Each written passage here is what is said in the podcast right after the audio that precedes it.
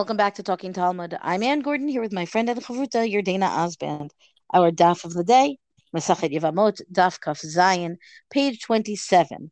Now, in fairness, we, in preparation, Yardena, you and I have agreed that we're going to mention the fact that Amud Aleph here, and really beginning on Kaf Vav Amud Bet 26, um, is a real tangle and challenge of a.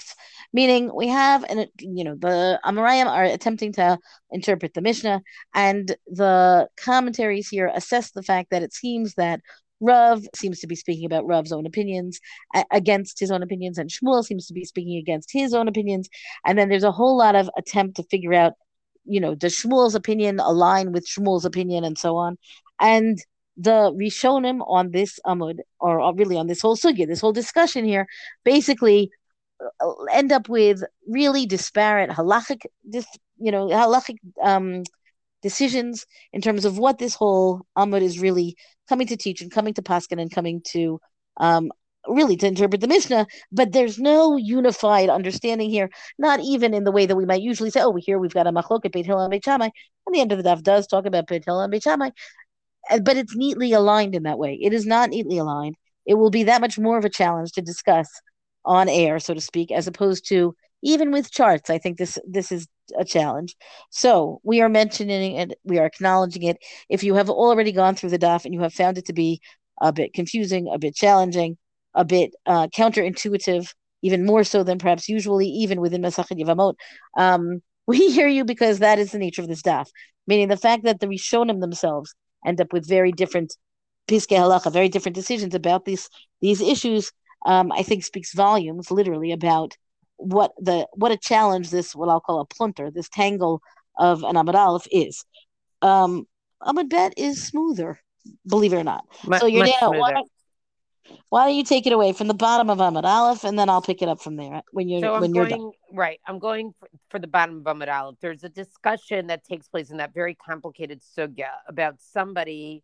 Uh, Shmuel basically made a statement about a woman who, uh, somebody who either received a get, or which would sort of be sort of the beginning of the process of chalitza. You don't really have to do a get; you just do chalitza. But let's say somebody decided to send a get, because remember, chalitza is basically symbolic of showing that you're not going to go through with yibum and you're going to end that relationship or a woman had received a mamar, right? Which remember we had explained before was a uh, the real yibum takes place actually when that couple, the avam and the avama, basically just consummate that relationship. But because that sort of didn't feel great to Chazal, as I think it doesn't feel great to us either, they instituted this practice of mamar, where there sort of was a kedushin like action that took place, so that it had sort of a more formal appearance and wasn't just a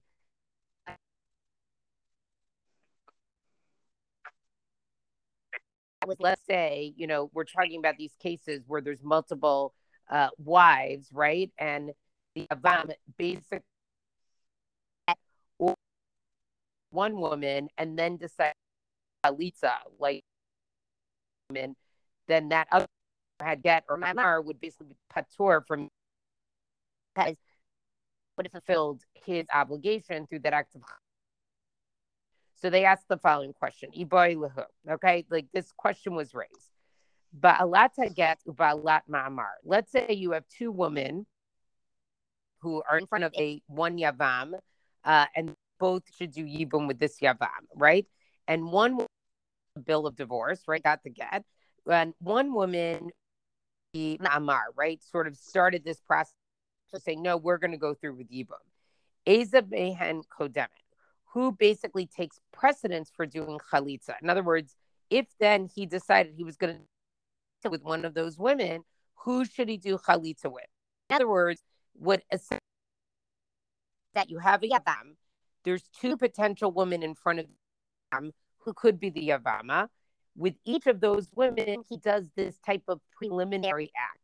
And so the question is, who Eza Ezo Mehen Kodemet? In other words, is the act of giving the get or do one of those basically carry more weight or establish more of a relationship between a yavama that to choose between those two one of them would have preference for doing chalitza over the other one And so the Gemara goes on to explain, "Ba'alata get adifa mishum ta'atchil ba bechalitza." Maybe the woman who received the get, you know, is you know is preferred is adif because he already began the process of chalitza with her, right? Because starting off with this get is basically saying, "I know I want to sever our bond," and you know, so he starts with the get, and then he would go through with chalitza. Um, oh Dilma, or perhaps Balat Ma'amar Difat. Maybe the Ma'amar is actually the woman who had this preliminary betrothal, right? Uh, is, is is would be you know preferred to do chalitza with adifa mishum de kruvat libya because she is actually closest to uh, the sexual relationship, right? That in other words, usually this act of mamar is done right before yibum is going to be done, and it basically and and in non yibum uh, in non yibum scenarios, the ma'amar actually would be a fully valid uh, kedushin. So therefore, a woman who's had ma'amar, it actually increases the connection between the avam and the avama, and therefore it would be preferable to do chalitza uh, with that woman who got the ma'amar. So they basically present uh, a, a, way to say that maybe get is, you know, would be kodemet, or maybe ma'amar would be kodemet.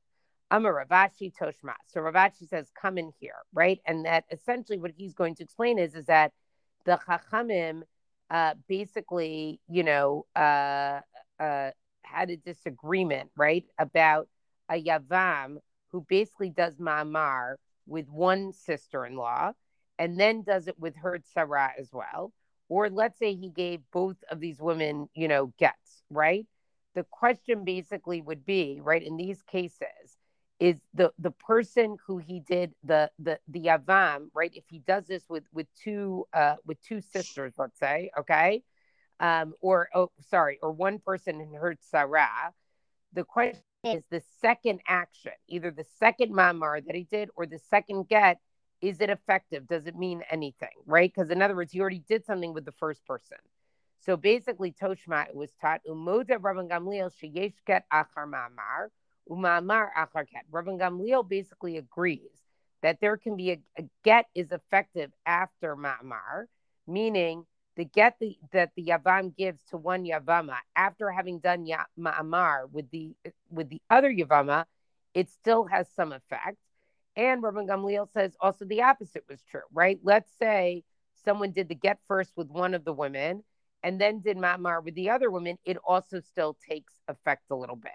So we're not really sort of answering the question. In fact, I think Rav Ashi is sort of strengthening the question and basically being like, Rabban Gamliel basically said, like, both still are basically like there's a relationship with both of these people, basically. And it doesn't make a difference what order it actually happened in. It's not like because one action took place first, that bond is stronger, whether it be get or whether it be mamar, they, they both have some type of effect. So then the Gemara says, right, E gets adib, la lahani ma'amar abatre, right? If the get one is going to be preferred over ma'amar, meaning we're saying that's a stronger bond, right? Then the ma'amar that's done afterwards, it actually, it, it shouldn't be effective. It shouldn't do anything. And if ma'amar is preferable, then the get that's given afterwards also it shouldn't be effective. El lav so rather, right, what do we have to include from it? Ki hadadi minhu. They're actually equi- equivalent to each other. Shmamina. And so the Gemara basically says, yes. So therefore, neither one of those women, right, who got a get or the woman who got the mamar take precedence for chalitza. Now, what's interesting is they don't really continue the discussion and they don't really give a practical. So, like, I guess what that would mean is both of those women would actually have to have chalitza done to end that relationship because you sort of started entering a relationship. Um, but what I find interesting here is that here you're taking um, essentially a, a, a, law from the Torah, right? Which is that you need to do yibum or chalitza. And they're adding on sort of this extra layer where like somebody did something that's not actually the deoraisa or it's sort of the Torah description of what actually has to happen. And yet Chazal is saying that if he did any of those actions, either give the get or do ma'amar, it has a it, it has a bond that's sort of strong enough that you can't actually answer this question about really according to like how chalitz or yibum is supposed to be done to the Torah, you can't answer it. So I, I found that interesting. Like I think there is a type um, strength they're giving to some of these customs. Like now that that added layer is on, either with Ma'amar or Get, it somehow is so strong of a connection. It can't. It overrides in a way what the straightforward halacha is, mean haTorah. Um, I, I don't know if what I said makes sense completely. I, I just find it's interesting that the Gemara doesn't actually resolve it. They're like, yeah, both of them are ban and they're actually both equal. Um, I think that point of them both being equal, um, right? It, it to me it seems like what it says is so do whichever you want, meaning you don't have to give precedence to the one over the other or the other over the one, right? Because they're equivalent. So you could say either the woman who got the get or the woman who got the ma'amar, either one of them could be first for chalitza, and you're fine. No a whole sugya that we just came off of, which was basically like we're going to do chalitza with this one, chalitza with that, then has to do everything. Order actually is important. Basically, coming and being that order is actually not important. I, I, I the sugya was it's it's a very short passage, but it was just it, it's interesting because I don't feel like the conclusion is particularly strong. But maybe we're going to learn Okay, more. I hear we're going to have more discussion about Ma'amar and Get later on. That well could be, but not quite yet. Here, I've got some more, as you said, uh, Yavama word problems.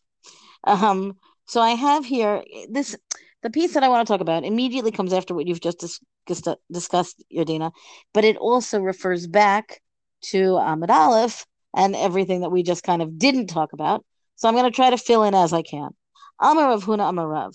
So right, Rav Huna is talking about Rav, who is represented, you know, on Kaf Vav and, and Kaf Zayin Amud Aleph. Shtei achayot yavamot shenaflu lifnei yavam achad. So what happens? We've got two sisters who become yavamot, meaning they are women who have a zika ibum. That means that they were two sisters who were, were married. So it's a case that we've seen many times, right? That they're two sisters were married to two brothers, and the brothers died, and now there's one yavam, meaning there's one third brother. So both of them are there, right, with his apparent zikat ibum to the one guy. But of course, that's not how it works, right? They can never end up with one brother marrying them, you know, doing yibum with both of the widows of his other two brothers. So what happens if he does chalitza with the first sister, hutra? As soon as she he does chalitza with her, then she is permitted. She's permitted hutra. She is permitted to marry anybody, meaning anybody else, right? Not part of this family. Chalatz l'shniya hutra. And then if he does chalitza with a second sister, then she is also permitted to go marry anybody. So this seems to be a pretty straightforward case. Who would have thunk, right? Meaning he does chalitza, he does chalitza. We're done, right? But now that's just the setup for more complicated. Um, and of course, part of this is, you know, what part of the underlying discussion that we avoided, right, was is the question of how strong is that zikat yibum to begin with? How strong is the bond that is present, you know, from the moment that the brother marry that the brother gets married the first time before he dies, right? And that immediately, you know, le- levies a a bond to another brother in the event that he would die without having had children, right? Is that a strong bond or is that not such a strong bond? So that's kind of like underlying the whole question of, you know, what is what is Rav's position here? What is Shmuel's position here? Again, on the on the material that we didn't talk about. Now we've got again the the elaboration of the case. Meta Rishona. So what happens again? It's two brothers who marry two sisters. The two brothers die. There's a third brother. Both of these two sisters come before him. He is the avam to both of them, but that doesn't work, right? So Meta Rishona Mutar. If the first sister dies before the avam was able to do chalitza with that first wife, with that first of the two sisters, then he doesn't have to do chalitza with the second one. He can actually marry her. And likewise, says the Gemara here, had the second one died, before, meaning the second one dies before he did chalitza with the first one, he can actually do, he can actually marry, do yibum, proper yibum, with the first one. Okay?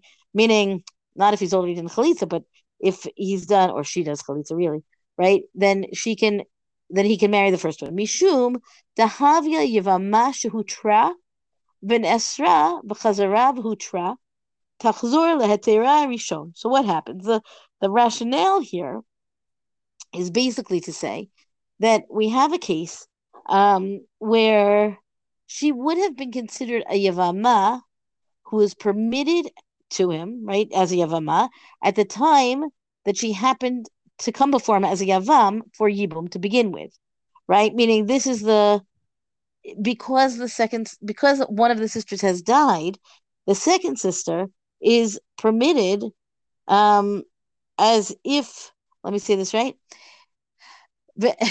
she's permitted as a yavama and then later you would think that she would be forbidden because she's a sister of somebody that he, with whom he's got a zikat ibum and that same sister also has a zikat ibum but the fact that the zikat ibum is there that bond is there negates her ability to marry him straight up, right? And so then they can't have Yibum with either one of them. But once the one the one sister dies, that drops the Zikat Yibum to the other sister, and meaning now it's permitted. And so then she can she can go back to her permitted status, meaning I'm going to read this Gemara, this line of the Gemara again, right? Into um, Mishum dahavya yivama shehutra v'ne'esra v'chazra v'hutra because she was permitted and then she was forbidden and then she goes back to being permitted, then what does it mean? She goes back to the original permitted status um, because of the way the second sister had come before him um, for Yibum, which was permitted, and and she was permitted by the death of the second sister. Did I say this right at all, Yardena? I know it's very clear now in my head, right? If the first sister dies, I'm sorry, if the first sister is allowed to marry him for the sake of Yibum. But now the second sister, with her Zikat Yibum, negates the ability for the first sister to marry him. But because then the second sister dies, the first sister is eligible again for Yibum, and that's fine. Meaning they've, they, it's a sad story, but the fact that the second sister dies puts it, returns it to, it's just a case of Yibum for the first one. Like that's, that's it. However, Rabbi Yochanan makes it more complicated, or perhaps simpler, depending on your point of view. Rabbi Yochanan Amar. So again, this is now commentary on Rav's opinion of, that Rav Huna had brought. Rabbi Yochanan Amar, Meta Shnia Mutar Barishona. But if the second sister dies, then the Yavam is allowed to marry the first sister, which is what we've kind of just said. Aval Meta Rishona Asur Bishnia. But if the first sister dies, then he can't marry the second sister. And the and the Gemara asks, "My tama, shekol yavama ah, she'en nefila yavama yavo alea harei zo ke'eshet ach she'yesh la banim v'asura." So he says like this: the reason is that any yavama for whom we would say we've got this the the pasuk in Devarim that says the the uh, the brother-in-law right will yavo alea they will have sex right then that doesn't that can't apply if she's going to the, the she's there as for a case of yibum because in that moment she's forbidden to him because she's considered like the wife of the brother. Like as if there were children which makes her forbidden and therefore because and then what happens is the second sister was forbidden to the yavam at the time that she happened before him with for yibum because she's the sister of the woman with whom he had the zikat yibum and then according to this opinion because she had, had been prohibited to him she's not allowed to be permitted to him again. The Gemara asks about this. Varav leitle high savara. Doesn't Rav accept this rationale as well, meaning that it would negate the capacity for the marriage between them? Doesn't Rav accept that? Because Havahama Rav, Rav himself said, "Kol isha koreba b'shat nefila yavama yavo harehi ke'eshet ach she'esh lo banim basura." It was Rav himself who established that this prohibition between them lasts, that it's there, that he, that he that he can't marry her. Hani mile hecha dekai ba'apa isur achot isha de oraita. So the Gemara says, well, that case st- stands when we're talking about um, and the the prohibition for yibum, meaning getting in the way of yibum, is marrying achot isha de oraita. When it's a sister of the wife, would be a Torah Torah prohibition, right? Which means that if the woman happens before the Yavam to have yibum, and it's his wife's sister, then he can't do Yibum even if his wife would die afterwards, because the the phenomenon of the isur, the prohibition, has already kicked in. Aval, but in this case, avahacha zika drabananhi. But the prohibition to marry the sister is there simply because of the yibum connection, and that, according to this, is a rabbinic law. And because that's a rabbinic law, it doesn't establish the prohibition forever. It only establishes the prohibition at the time that the wife is alive. So I'm going to still say that this is still pretty complicated and messy in terms of figuring it all out. Um, but I do think that one thing to walk away from here, I think, is a recognition that the prohibitions that Yibum and Zikat Yibum bring into the store, into the whole mess of the relationships, are considered here to be a lesser strength of a bond or a lesser strength of a prohibition than those that are Torah Torah prohibitions to begin with. And then I think we can begin to understand how it could be that there be so much machloket on Amud Aleph that kind of boil down to, or at least are are hinging on the question of how strong is that levirate bond to begin with. Yeah, I, you know, this whole discussion about sort of like, I, what the theme of this stuff to me is sort of how strong are different actions, right? Like, in other words, I talked about like the strength of the mama or the get. You know, you're talking about the strength of sort of different types of bonds. And I, I think what's very clear from all this, and even from the last Mishnah, you is that there's a relationship that happens basically at that time of death and so therefore that relationship with that yavama with that you know yavamos let's say brain teaser is basically trying to figure out okay if you have you know this number of brothers with this number of, of wives some of them are sisters how are all the bonds affected in terms of chalitza and yibum and you know sort of what's the order of how you resolve those either resolve those bonds or let's say you know further those bonds into an actual yibum or sever those bonds through chalitza. That that's sort of like how I'm putting this all together. I think so. I think I also understand, you know, why there's a real need for a court and an investigation and uh, you know, people who are experts at this to do the map, right? To map out what's supposed to happen to whom. Right, if because if it's stronger, if it's not as strong, like I understand also better why there's a machloket in the Rishonim over what the real psak is supposed to be. Like following it through is not an easy thing here.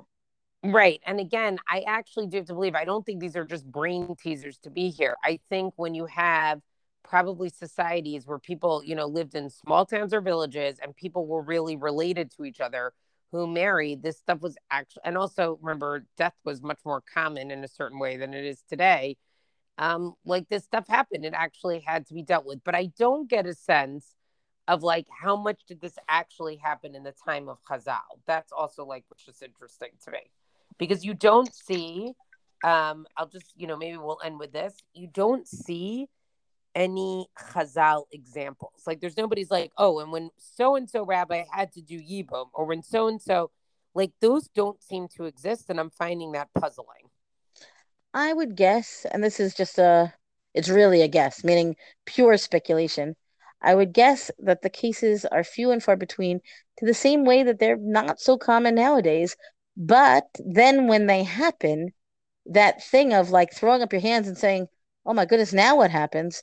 becomes all too real, right? I think that, you know, every so often there's like a chaos tragedy and and it depends on the experts to you know to to figure out exactly what's supposed to happen. My guess is that that happened then too certainly with people heading to war and so on yeah but i'm just saying like think about all the other masechta we've learned and where it follows that formula of like mishnah gemara and then it would examples. Kinda, you know get, then it would go through examples like this happened in right. this person's house this happened we have not seen an example yet of this, and we're on Chaf Zayin. I just it's it today. we saw one. Do you remember that? We saw the one case of a we did see one case of Yibum. I have to remember who it was. But in any case, the, yes, I think I think it's a point very well taken. Talking about houses where the brother-in-laws and sister-in-laws could be confused with each other. Like it was in the in the sugya of Shnios. It talked about those houses where they're like, oh yeah, that house you may not know who all the in-laws is, and that house you may not know where all the in-laws are. But it oh, didn't. Oh, that's interesting. You're right. It didn't mention Yibum. Fair It enough. more. It was about. It was in the context of the Shniyot. I think I hear you. So I so. I may be wrong. I'm wondering what I'm trying to remember because I'm remembering something from longer ago, but I accept that I'm probably wrong because you're better at this kind of memory anyway. But my point so I accept I accept what you're saying that it's not and I and certainly it's true that we don't have examples. That's why I say my speculation or or not hardly any. My my speculation here is that it was few and far between, right? So then the example, you're not going to talk about that, right? Meaning that one case, maybe they will, maybe we'll st- still see that, but I think that they still have to know the law because because if and when it would ever happen, you have to few and know. far between, right? Well, that's our DAF discussion for the day. Rank is reviews on all major podcasts. Thank you to Rabbanit Michelle Farber for hosting us on the Hadran website. Let us know what you thought about this DAF on our Talking Talmud Facebook page. And until tomorrow, go and learn.